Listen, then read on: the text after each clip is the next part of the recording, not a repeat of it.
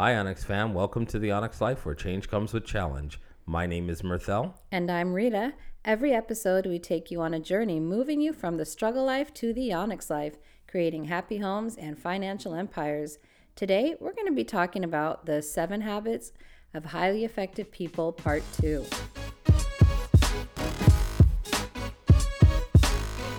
All right, so last time we talked, we covered the first four habits that the Onyx family has adopted into their life. Uh, be proactive, habit number one. Begin with the end in mind, habit number two. Put first things first, habit number three, and think win win, habit number four. Today, we are going to begin with habit number five seek first to understand, then to be understood. Now, this is a really important one. And, you know, looking back, I believe that we have gone through so many arguments, me and Rita, throughout our marriage. And I just wish that we had implemented this habit earlier than we have. I think that we're doing it now for sure. And it has really created an atmosphere of a happy home.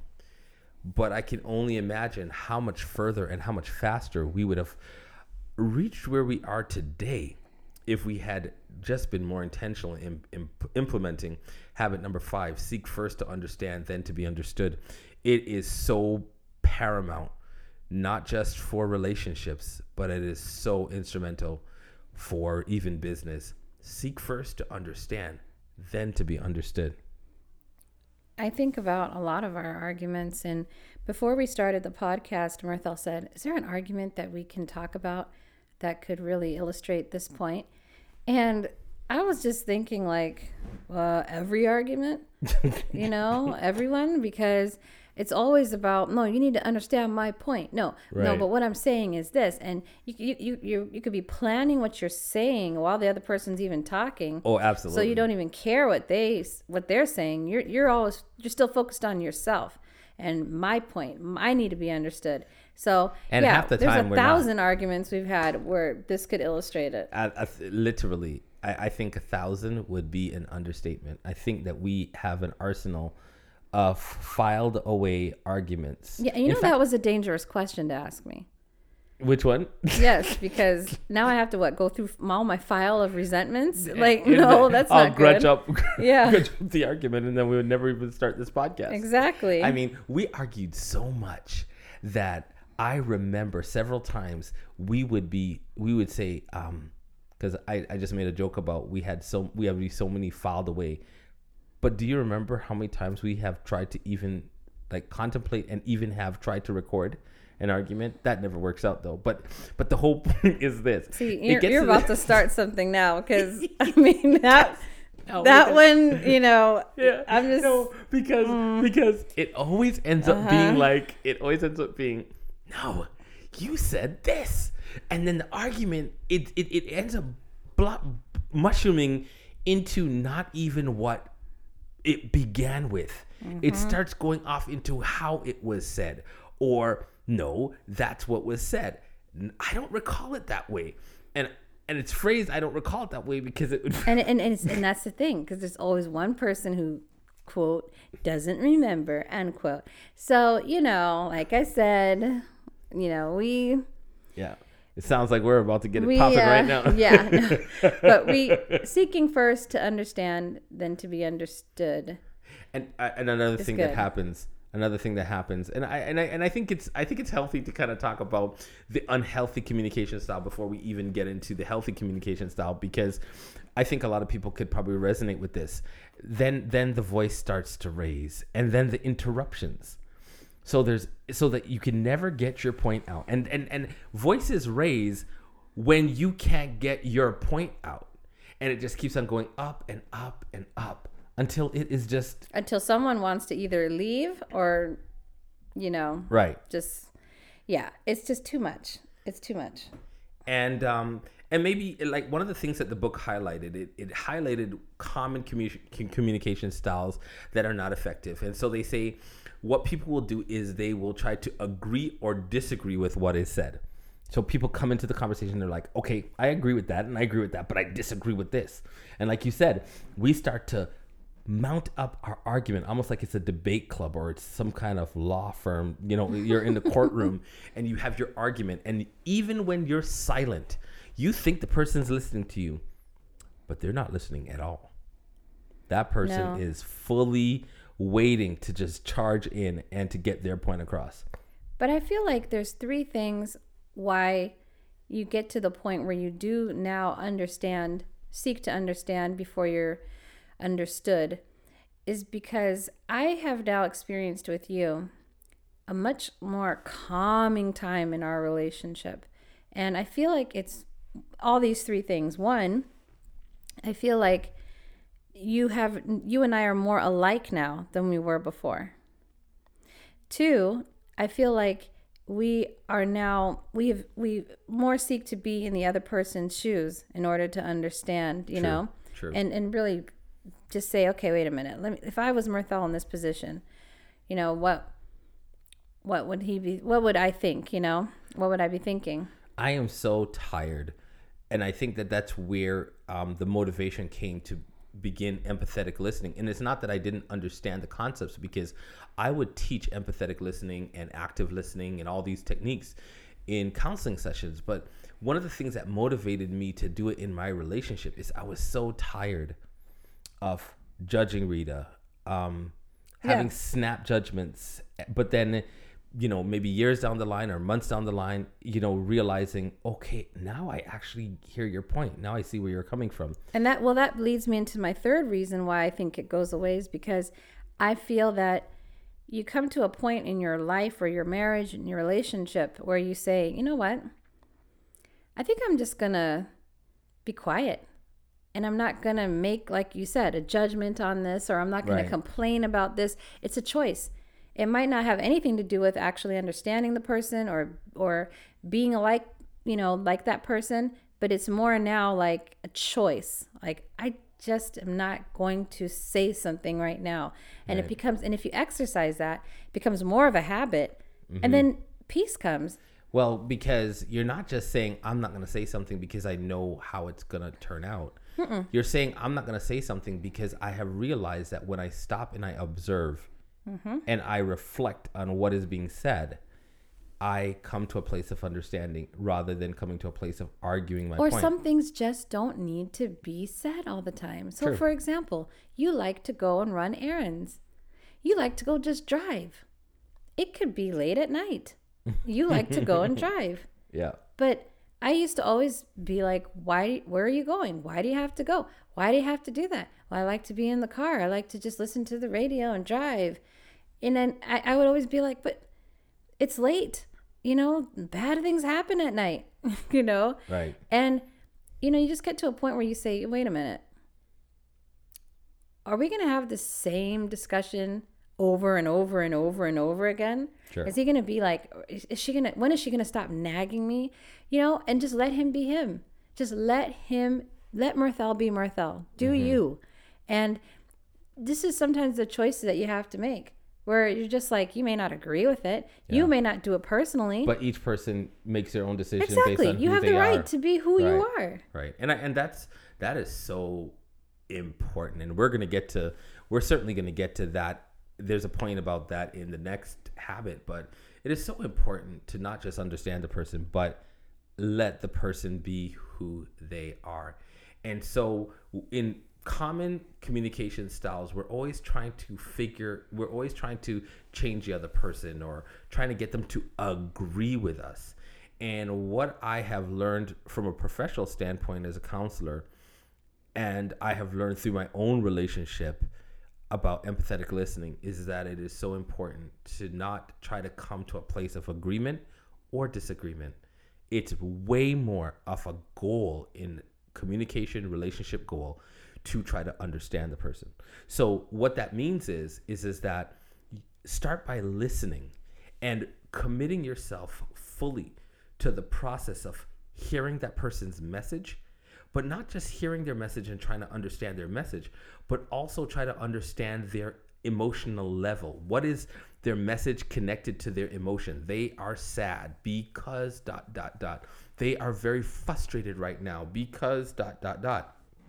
So it's not just hearing the message they're saying, but it is coming to an understanding about the emotion.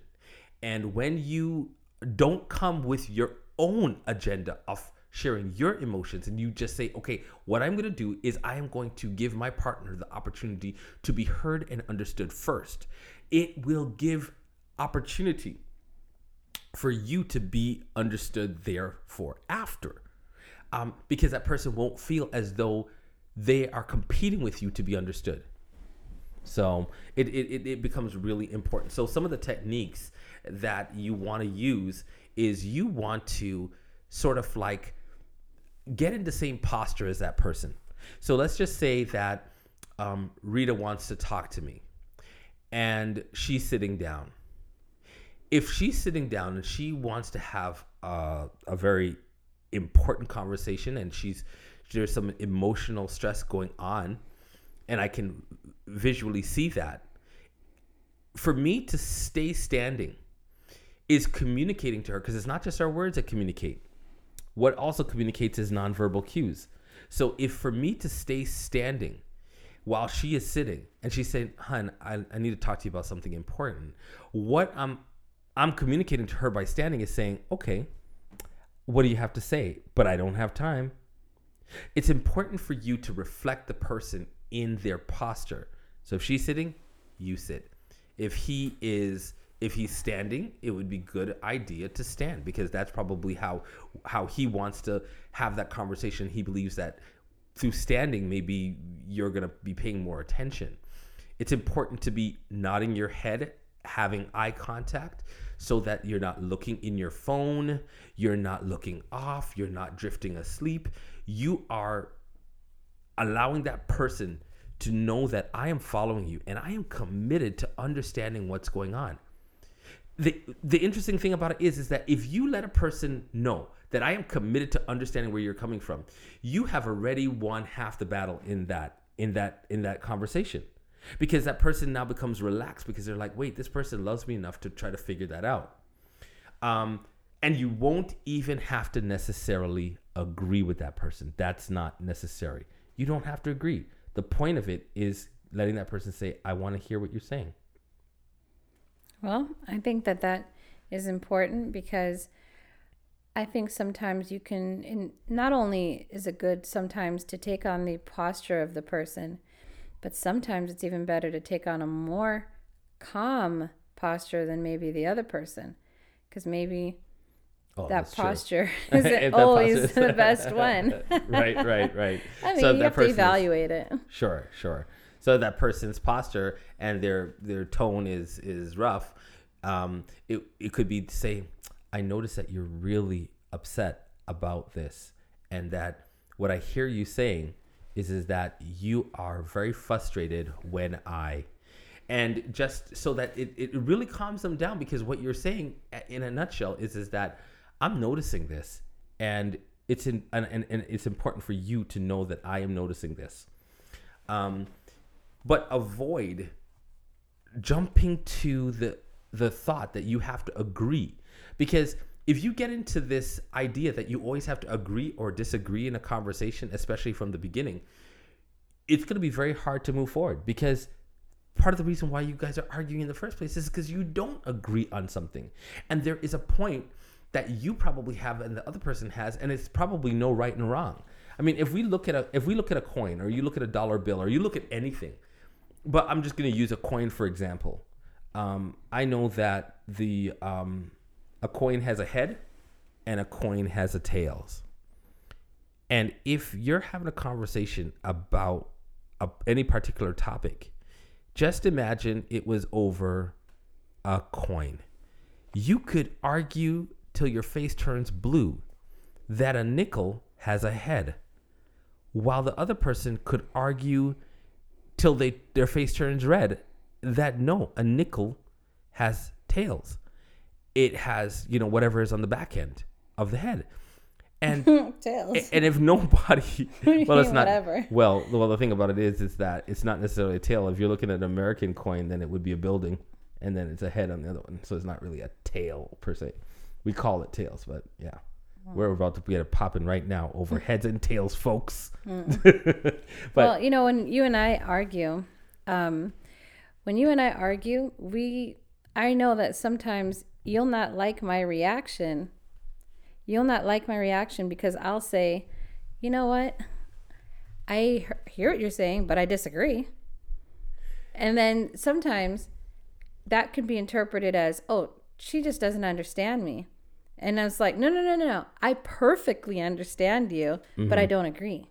Right. And and that's funny because I find I find that that's that is a style and I think that that's probably something that me and you have struggled with over the years in not letting go of the other person maybe not agreeing and needing for the other person to agree.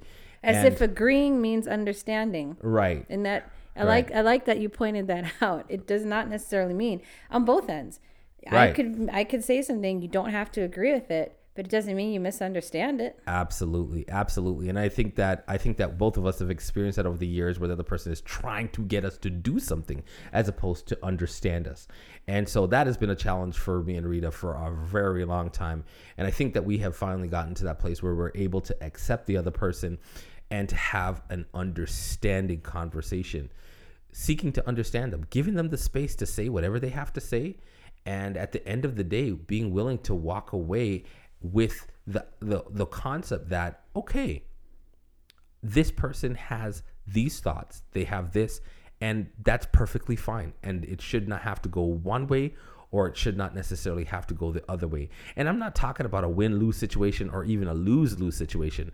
I'm talking about the ability to accept people for who they are and what they what they have to say and how you do that. It's important to active listen. It begins by being silent, listening to that person, and giving them the environment and the atmosphere where they are actually feeling that you are working hard, not to get your point across, but to actually understand. And as a person that is talking and is trying to be understood, like Rita said, you're not going to help the situation if you're just trying to get someone to agree. I think that it it, you could actually further uh, uh, argument and make it worse if your whole point is just to get that person to say what you want to say and to get them to agree to agree be comfortable with the point of just being understood yeah. so even if you're going to ask a question you know how questions can be framed from your own reference. So, you know, you're asking leading questions like, so what you're saying is that dot, dot, dot, dot, dot. And that dot, dot is just trying them to get them to say what you want to hear them say. No, no, no, no, no. If you're going to ask a question, ask an open ended question. Ask a question that is going to seek more understanding because somehow there's something that they said that you just need clarity on. But don't try to don't ask a question as though you're probing, you know, for to, to understand them when all you're trying to do is trying to lead the conversation in your direction. There's so many ways that we fall into these traps or, you know, we think that the person is coming to you and they're looking you need to give them advice, you know, based on your own experience. So someone is coming and you're giving them advice based on your own experience. You have no idea what that person's going through. Everybody doesn't have the same marriage. They don't have the same husband or the same wife. You know that girlfriend that comes and you tell them the story and a girl I know, I know. And you know what? He's just a dirty dog. And and they're going into this whole thing and they're really talking about themselves. They're not even talking about you because they don't really understand the situation. And that's how a lot of people kind of go through. It would you know what it'd be like? And and they give this example inside of um inside of um the book. It would be like you going to um an eye doctor and you're saying you know i am having blurry vision and i really you know need some guidance from you. And he takes off his glasses and he puts it on your face and say here you go. You're gonna feel totally better now because this makes me see perfectly fine well you probably will never go back to that that optometrist or that, that, that doctor because just because his prescription fit his condition does not necessarily mean it's a fit all for everyone. Right. And so we have to recognize that that even though we are married or even though we have business partners or our children, even our children are different. And we have to come to conversations with a little bit more respect for the person that you're you're talking to and recognize that you got to get to know them first. And I think that's one of the biggest challenges for us is that we got married and I'm sure we're going to tell this story eventually how we met and how we got married, but mm-hmm. I'll just drop it. You know, we got married in the same year that we met. And so we did not have the full opportunity to have gotten to know each other fully um, before we had already made that commitment to be married to one Right, another. right. And so that that really um, that really threw us into a situation where you know we're making a commitment and we're saying our vows, and then we're we're locked into this thing, but but we don't know each other. So now there is a desperation to be understood now within the context of a covenant as opposed to be seeking to be understood through dating where you still have the freedom to be able to you know have individuality and you know you're still single and, but we had to we kind of rushed the whole process and um and so our arguments were pretty intense because we really didn't know each other I barely knew myself. I was only a teenager and uh it was a rough time. Absolutely. So so empathetic active listening is so important. Give the speaker your undivided attention. Your goal is to understand both the speaker's message and emotional level, not necessarily to agree with them. And at the end, I think that you will have a way better time in being able to navigate through whatever it is you're talking about. And you and this can apply to your children. This can apply to your marriage. This can apply to friendships. This can apply to business. Seek to understand someone. In fact, from a business standpoint, let's just let's just touch on a business standpoint. If you seek to understand somebody, like for instance, we're doing a transaction right now with a particular company. We're trying to get something done in our home, and we had to get you know quotations. Well, who do you think we ended up going with? We ended up going with the guy that sought to understand us. Re- really took some time to talk to us, get to understand us, figure out kind of who we were. Well, let, let And let's then he just say what it was. It was it's we're getting a pool. Right, right. We're building a pool in our home. We had a quote. And one guy came in with a quote. He was prepared. He had all of his materials. He laid it out exactly what our options were, and he went over everything extensively. I felt like I could have asked for um, anything, and he was willing to do it. And um, I just really had a great experience. He always maintained eye contact. He was very friendly. hmm Got to know our names. Yeah, and- he, he made it very personal. And um, it was just a really awesome experience. I was ready to go with him right away, but everyone always says, "Don't go with the first quote." Right, So, go- you know what? Sometimes I I just don't buy that. If I get a good experience or a gut feeling, I'm going with them. Right. But this time I said, "Okay, well, let's go ahead get the second quote." Another guy comes in, sunglasses stay on. He has no materials. He he he wants us to now pull it up on our phones. You know what? No. You should have brought in because the other guy ruined it for you. Because if this is what first of all, I would have been upset either way because I would have said this is unprofessional, but the first guy made this guy look even worse because he did come in with things. And you know what? When you're choosing tile and you're choosing things, you want to just see it like on paper mm-hmm. right in front of you. Not everything is do I want to see it on my little phone? Secondly, he dismissed me. He basically said, "Oh yeah, okay, hi." What? I am the female. I, I'm the I'm the woman of the Right. of this house, and that's not really a wise way to go and get a sale when you dismiss the woman of the house. Not gonna happen, buddy. And so I just said I just walked off within five minutes of him talking. He wasn't even talking to me, so he, I don't even think he cared or noticed. I just kind of wandered off. I had it in my head, well, we're not going with him. Mm-hmm. His communica- his communication style was just like horrible, and of course he was unorganized and unprofessional. right. unprofessional. so there was a lot of things going on why that guy got it, but one of the things that really impressed us was just the ability for that person to try to get to know us and try to understand who we are. He pronounced Mirthell's name right, Right. from the start. and it's just it was just a pleasant experience and so if you want to get that job if you want to get the business seek to understand that person. See where they're coming from. Talk their language. Figure out you know even the smallest things. Where are they from? Oh oh you're from cleveland. So how how do you think lebron james is doing? Or whatever. Like get into their world. Try to figure out what they like whether it's football or whether it is you know um you know their sport and start talking their language.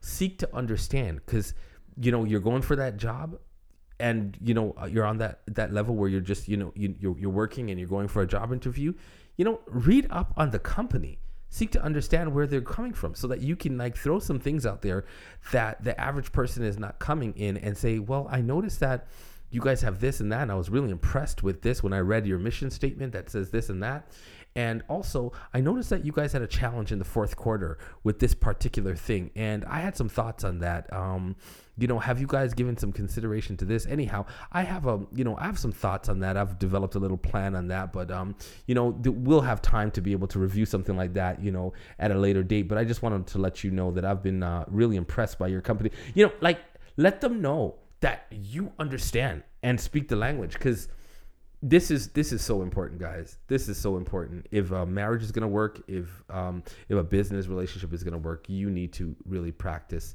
this seek to understand. And then now trust me you're going to lead the way. And then as you lead the way you think okay if i am doing all the listening and this person is doing all the talking i'll never get my point out. That's not true. If you model active passionate em- empathetic listening you are teaching that person how to treat you so that when you're done showing them and it's now your time to talk, that person will say, Ah, man, I really want to say something, but man, he gave me such good listening. Like he really you know what? Let me just let me just stop and listen to what he's saying. And and you will have modeled exactly what you wanted other people how you wanted other people to treat you. So i just want to encourage you that uh, habit number five is so important and that's why we just we took a, a bit of time on that habit because first of all you know it, it really affected us in our marriage but mm-hmm. but but second of all um it's a it's a critical it's a critical habit that you need to get on top of uh, right away uh, so habit number six, synergize. Synergize. Now, it kind of goes hand in hand with seeking to understand somebody because to synergize means that you have two concepts. They could even be competing concepts, some something that is different. And to synergize is to bring the two things together and potentially make something new out of the two concepts. And we're living in a world where there are so many differences and and I find that we're getting really polarizing right now. Our, our, our world, our culture, our country is getting really polarizing. And so when you hear an alternative view to, or an alternative lifestyle or somebody doing something different or being different or is different, it's like it's like, oh no, that's the wrong way to do it. And um, to, to have that concept, that mentality of synergy and synergy, um, to, to synergize is to be willing to work together, to be willing to open your mind and be open minded to new possibilities. Have the conversation, have the dialogue. It doesn't mean that you're saying that you're going to do it differently. It means that you're open to having the conversation. And I don't feel that people are really ready for that right now in society. We're so polarized. Yeah, we are. We're like oil and water right now, or magnets that just won't come together, you know, mm-hmm. two magnets. But I think that family in general is a form of synergy. You take a husband and a wife, most likely from, you know, hopefully from different families, and you know, you bring, you bring them together and you create something new, you know? Exactly. You know, it's it's synergy. I like his point, you know it's pretty natural though, because you take a company, you get people from all walks of life and or you know different educational backgrounds, and you build a company.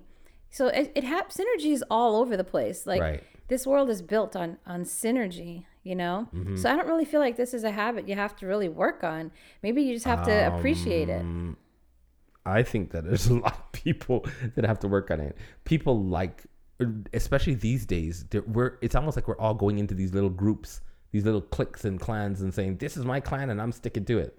I guess you're right. Maybe we And- do need to. I guess so much of it happens naturally that as uh, I, I guess I was thinking it, it was it happens so naturally that it just it just happens, you know, and that how how do you really work on it? But I guess if I were to think about it, you have to work on appreciating synergy and be willing to open yourself up to synergy and really understanding that you don't have all the answers and your way is not the only way that there is a better way and not that you have to abandon your way but you like you said you combine combine your Sure. efforts combine it And and and not always a better way, but just another way.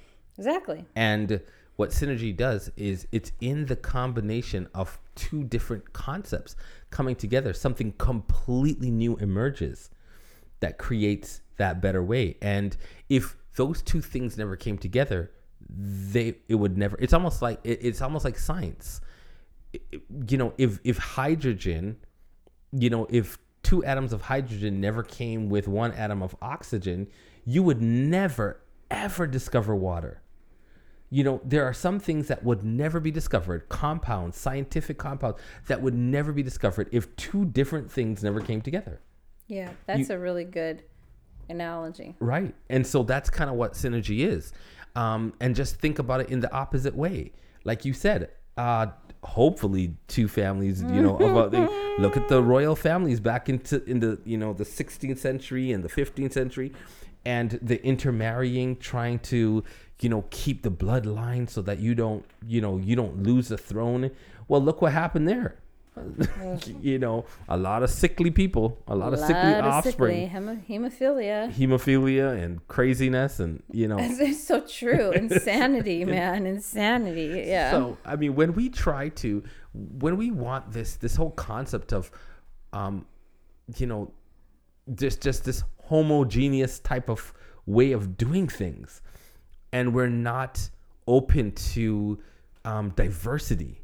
There is beauty and there is growth in diversity. And some of the nations like america is sort of like an ex- this experiment that we see so many great things happening. N- and not everything you know is always great but one of those concepts of greatness is when you take people from all over the world uh, you have an engineer from India. You have a physician from China. You have um, somebody in robotics and somebody in um, the naturopath and somebody from and you and you gather these people from all over the world, great minds, um, different cultures, different thought processes to build an army, to build infrastructure, to build civilization, and all these great people come together in that diversity. You create a very very strong nation. But when you have a homogeneous type of situation going on, as strong as they think they are, it still presents a weakness because you have the same thought processes, you have the one culture, you have that one way of doing things, and it just doesn't lend to a strong nation. Well, I alluded earlier to the fact that um, Mirthell and I had to become more alike some in some ways in order to cut down on some of our arguments. But when we first got married, I mean, we thought we were way more alike than we were. Yeah, we looked at our skin and we said we're both black. We're both black. I'm sure that everything Yeah. will work out. But race race is really a construct. It was it's a it's a sort of like a manipulative construct because race like skin, just the skin. It doesn't matter whether someone is dark and they have the exact same skin complexion.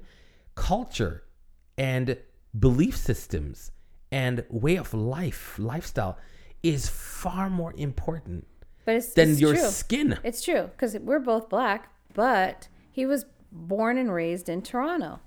His parents are Jamaican descent, and he was born in Canada. That is such a different upbringing than me. I was born and raised in LA, Los Angeles. I had way more in common with white, Hispanic, Filipino, everybody that I was that raised region. around more, Yeah. around in California than I did with him.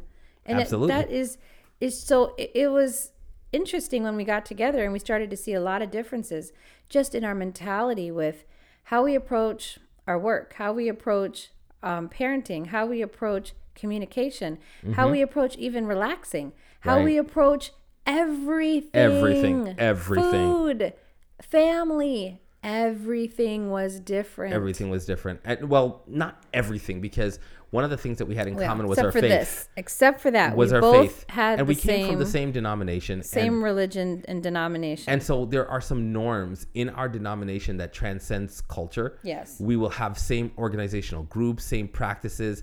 We eat similar types of food that cross over culture. Yeah. So you could find that in, in within our denomination. You see that everywhere. So that is really what tied us together.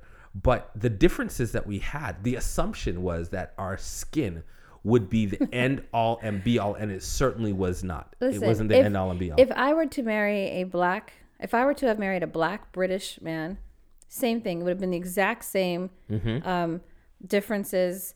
Um, uh, African, Mhm. Uh, like, Aborigine from uh, Aborigine from Australia, right. like it, it's it's so beyond just the color of your skin. It really. and I know is. this this conversation isn't even about race, but we're just talking about synergy. synergy. We're still talking about synergy. We're Yeah. di- differences, but but what but what it when we decided that we were going to understand each other. When it came, it took us many many years to get to that place of mutual understanding. yeah. But when we got to that place of mutual understanding, I believe that the differences that we have has now strengthened our relationship and we're able to move forward. But we weren't able to move forward because we were bucking at these differences, trying to get the other person to say, you know, this is the right way to do it or this is the wrong way to do it. When really it was neither right or wrong. It was your way and my way.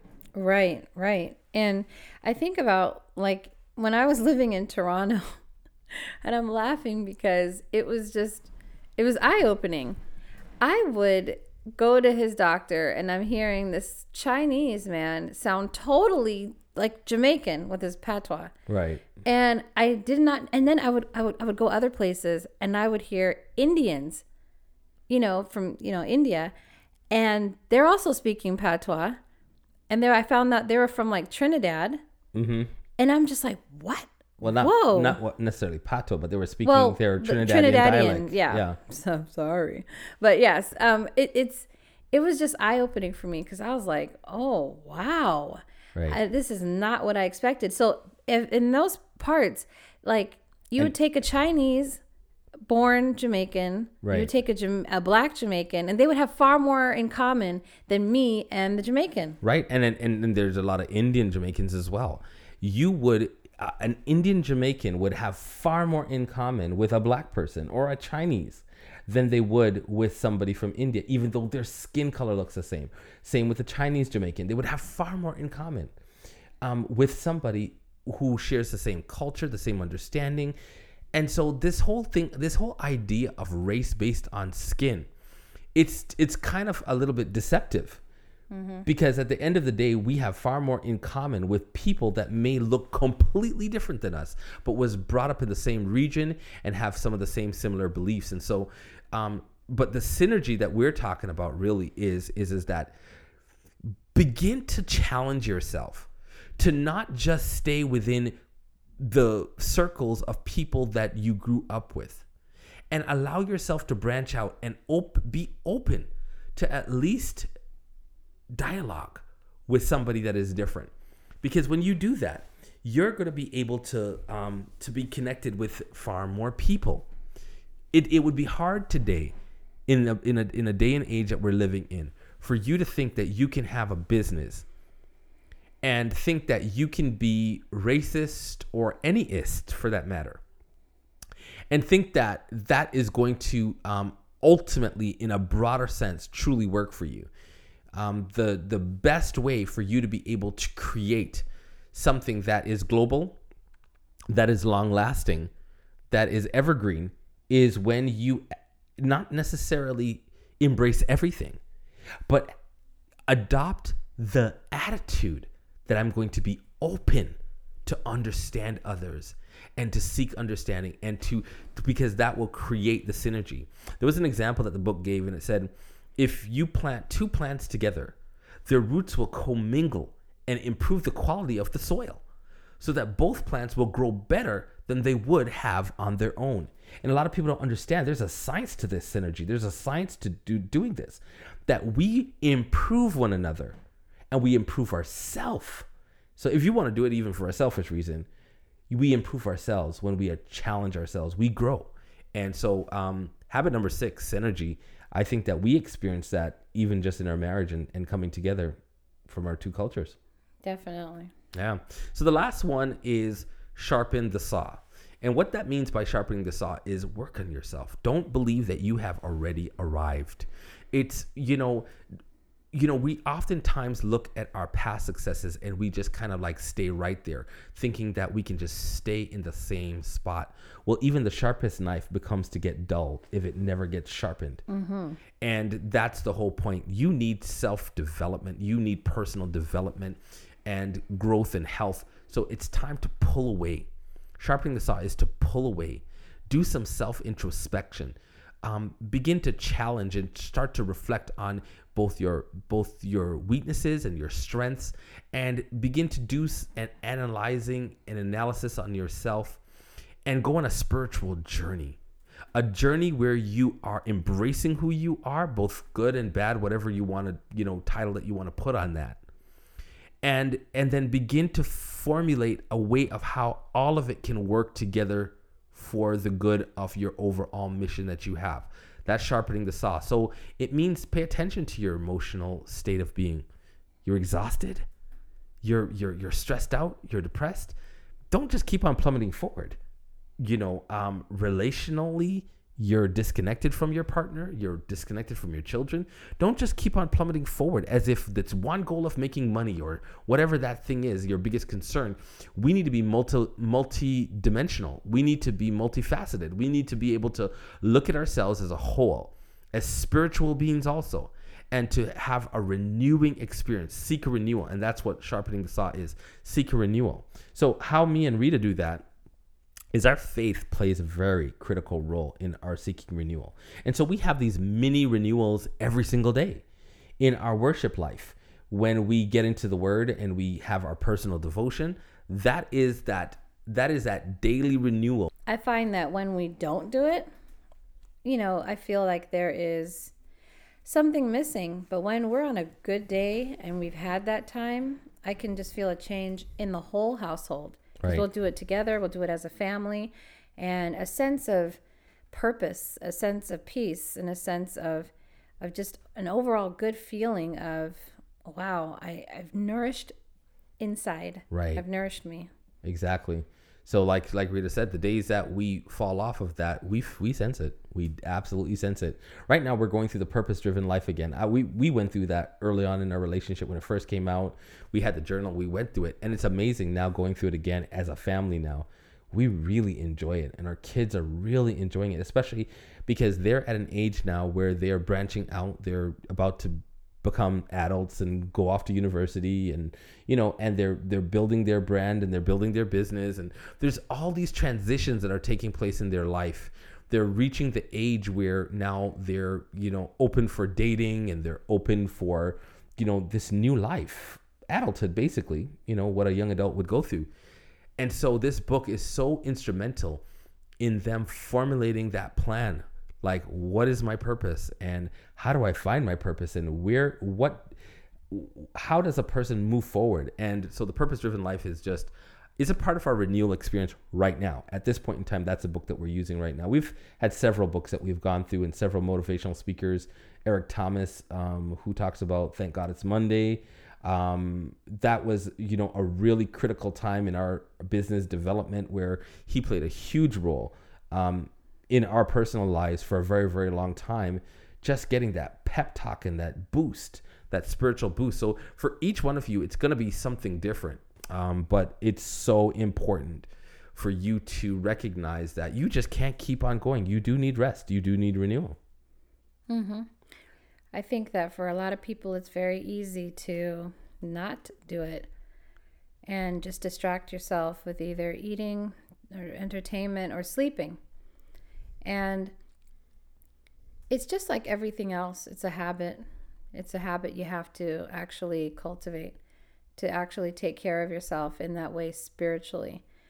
It's, you know, people say, oh, I don't like self help books, but there's a lot of ways to do it. You could watch a video on YouTube, you could listen to a podcast, you could Um, even listening to certain songs that, that uplift you. Mm-hmm. You could read a book. You could listen to, listen to an audiobook. Like there's a million ways to do it and to just nourish your soul.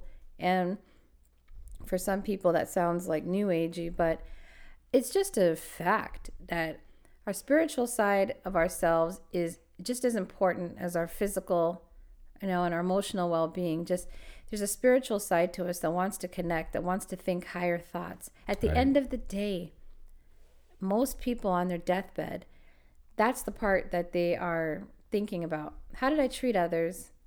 How did I, what kind of choices did I make in my life? Mm-hmm. Those are the things that you're thinking about what kind of character you had. And so starting to work on yourself, you know, sharpen your saw, you know, starting from now, you will, i think that at the end of the day at the end of your road you'll be able to look back and go wow okay this is what i was able to share and and be with the rest of the world. And you'll look back on it and i think you'll feel better about your life. Absolutely. We have to take care of ourselves and it has to happen on a daily basis. And I know uh, there's some people. Um, there was a guy in particular um, that I was watching his um, his his video on Facebook, and he was encouraging people to develop the habit of waking up in the morning and smiling. And what a smile will do how it will change your complete attitude just smiling. It communicates to the brain that something good is happening because it associates a smile with positivity. And so taking the time to smile and then he goes further to say take the time to stretch and just to breathe deeply to allow the oxygen to hit your brain and then think positive and, re- and, and, and rehearse positive thoughts about the day and about yourself. These are spiritual activities and exercises that you can implement daily, starting in the morning so that you're starting on the right foot. Don't start off with negativity. Don't start off with stress. Don't start off with what you're concerned about. Start off with something that is going to nourish your soul, your soul, that's going to sharpen your saw. And don't just do that daily one of the things that we in we have practiced, um, Rita and I, the Onyx family has practiced, is once a week we keep the Sabbath. And so the Bible says that you know. Uh, six days you should labor and then one day take away for God. And so many people will take that day and they'll go to church and they will, you know, have a great time listening to the minister. They're joining the choir, they're singing songs, and they're reflecting on their creator and their friend and we will take that time with the family. We oftentimes will eat something that is delicious and just bonding. It's a little bit special. It's that special day. We'll go for a walk. We'll we'll try to find some positive thing that we can do for the community or something or we'll just relax and read a great book or watch a really good movie that is going to tap into some of the values that we hold dear to ourselves. And um, so there's some times where we'll take of the day that we'll take individually. And then there's some times where we'll come together, but at least once a week, we make sure that we pull aside and we do something special that bonds us together as a family and to just reflect on, you know, um, the divine.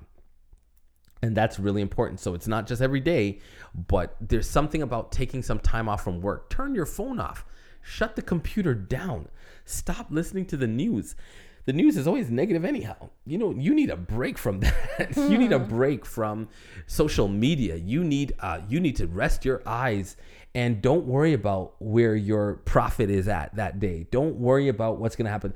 Shut down your computer. Turn off your phone. Do something that's connecting with the earth, that is connecting with your community, that's connecting with your family, that's connecting with your God.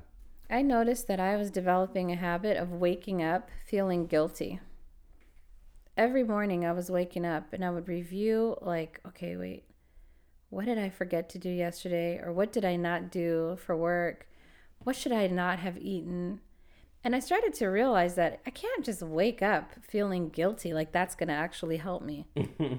you know, I would much rather wake up with a smile and affirm the things that I did, affirm the things that I did right, it was almost as if I found virtue in guilt. No. Right. Wrong way of thinking because it just it does not it just it what it did was it led to feeling and worse and then making bad decisions because I was like, oh, whatever. I guess I've messed up already, and I've only been awake like five minutes. so motivating, motivating. You're trying to motivate yourself through guilt. Trying to mea culpa. You know, take a whip and yeah, lash your back. five days, the day shot already. It's already Did I say five days? Five minutes. The day is yeah. shot already. So it, forget it. it, the day is gone because you have discouraged yourself. And if anybody wants to um, to learn a little bit more about thoughts, listen to um, the podcast that we have on the power of thoughts. That's right. I mean, you could really shoot out your whole day. But these seven habits, um, be proactive. You know, you you don't think that the problem exists outside of yourself and it's determining how your life is going to be. No, you have the responsibility. You have the ability to respond to your life. You can take ownership of whatever the situation is, even if it was a bad situation that you were even born into. You need to be proactive. Another habit that in review now, as we're reviewing and coming to a close, is begin with the end in mind. Highly effective people always have a plan. And when you begin with the end in mind, even if you go off track, just like a plane sometimes will have to go around turbulence, you will eventually get to that final destination because you have a GPS that has you locked in on that mission, locked in on that vision, locked in on that final destination that you have. And and, and you may have challenges, but it's not going to take you fully off course. You're going to be able to get back on course. Habit number number three put first things first. Prioritize. Have a priority. Not everything is the most utmost importance and has to be done right away. When you have a list of priorities and you understand and you're living by principle you're not going to allow your feelings to take you off track. You're going to be able to be more disciplined and understand that this needs to come first so i'm going to put this first. People that don't have first things first and don't know how to prioritize and don't live by principles everything becomes something that can take them off track. Number four, think win win. Business, relationship, families, if you're going to have, if you're working towards a financial empire, if you're looking to have a happy home, you need to think win win. It's not all about you. It, it's not good enough for you to see that your life is on track and your partner is not, or somebody else is not. It's not good enough to go into a deal and it's all heavily weighed in on your end and not on the other person. You're going to lose that partner and that business is not going to work out because your workers are not going to be motivated if you're underpaying them and you're overworking them. So you have to think in every way win win. It's the best thing, and it actually turns out better for you because now you have a team working together on your behalf. Not you're not creating enemies that you have to watch your back. Habit number five, which we went over today: seek first to understand, then to be understood. Don't believe the lie that you have to talk first and you have to talk louder and you have to talk faster and you have to get it out. And once you're understood, everything will be okay. No, it's actually the opposite. You teach people how to under how to approach you through uh, empathetic understanding by doing it yourself. Teach them how to listen to you by doing it yourself.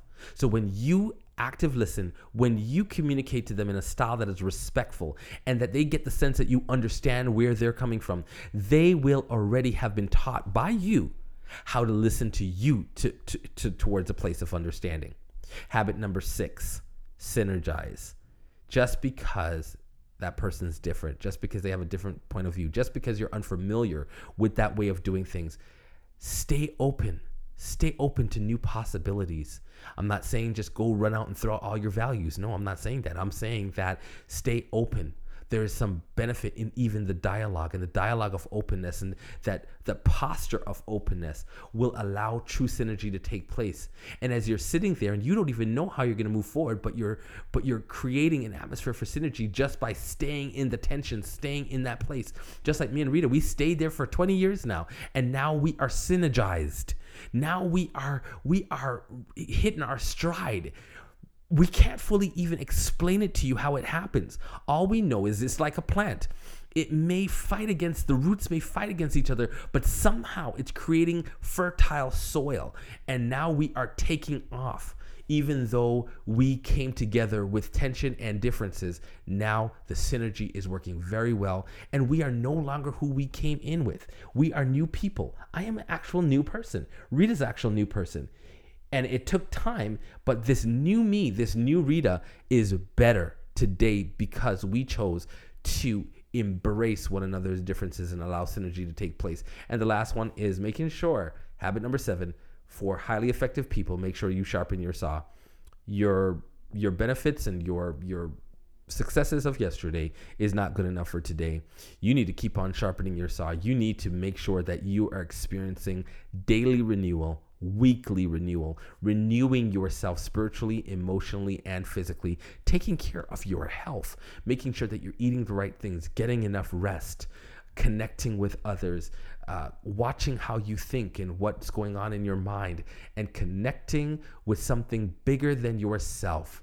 And for us it's our faith. It means a world to us and it, and we would not be where we are today if it was not for our faith and you know um, there's going to be opportunities for us to share a little bit more about that with you but for now we hope that we have um, given you something to really food for the soul and we pray that and we hope that um, these seven habits you will adopt it in your family so that you can also live the onyx life all right. Thanks for listening. Join us again Monday through Friday. Show notes are found at theonyxlife.com, where you can also submit questions through the Ask Us section. Join our Facebook, The Onyx Life. Follow us on Twitter at The Onyx Life and on Instagram at The Onyx Life Official. Now go and live that Onyx life where change comes with challenge. See you next time.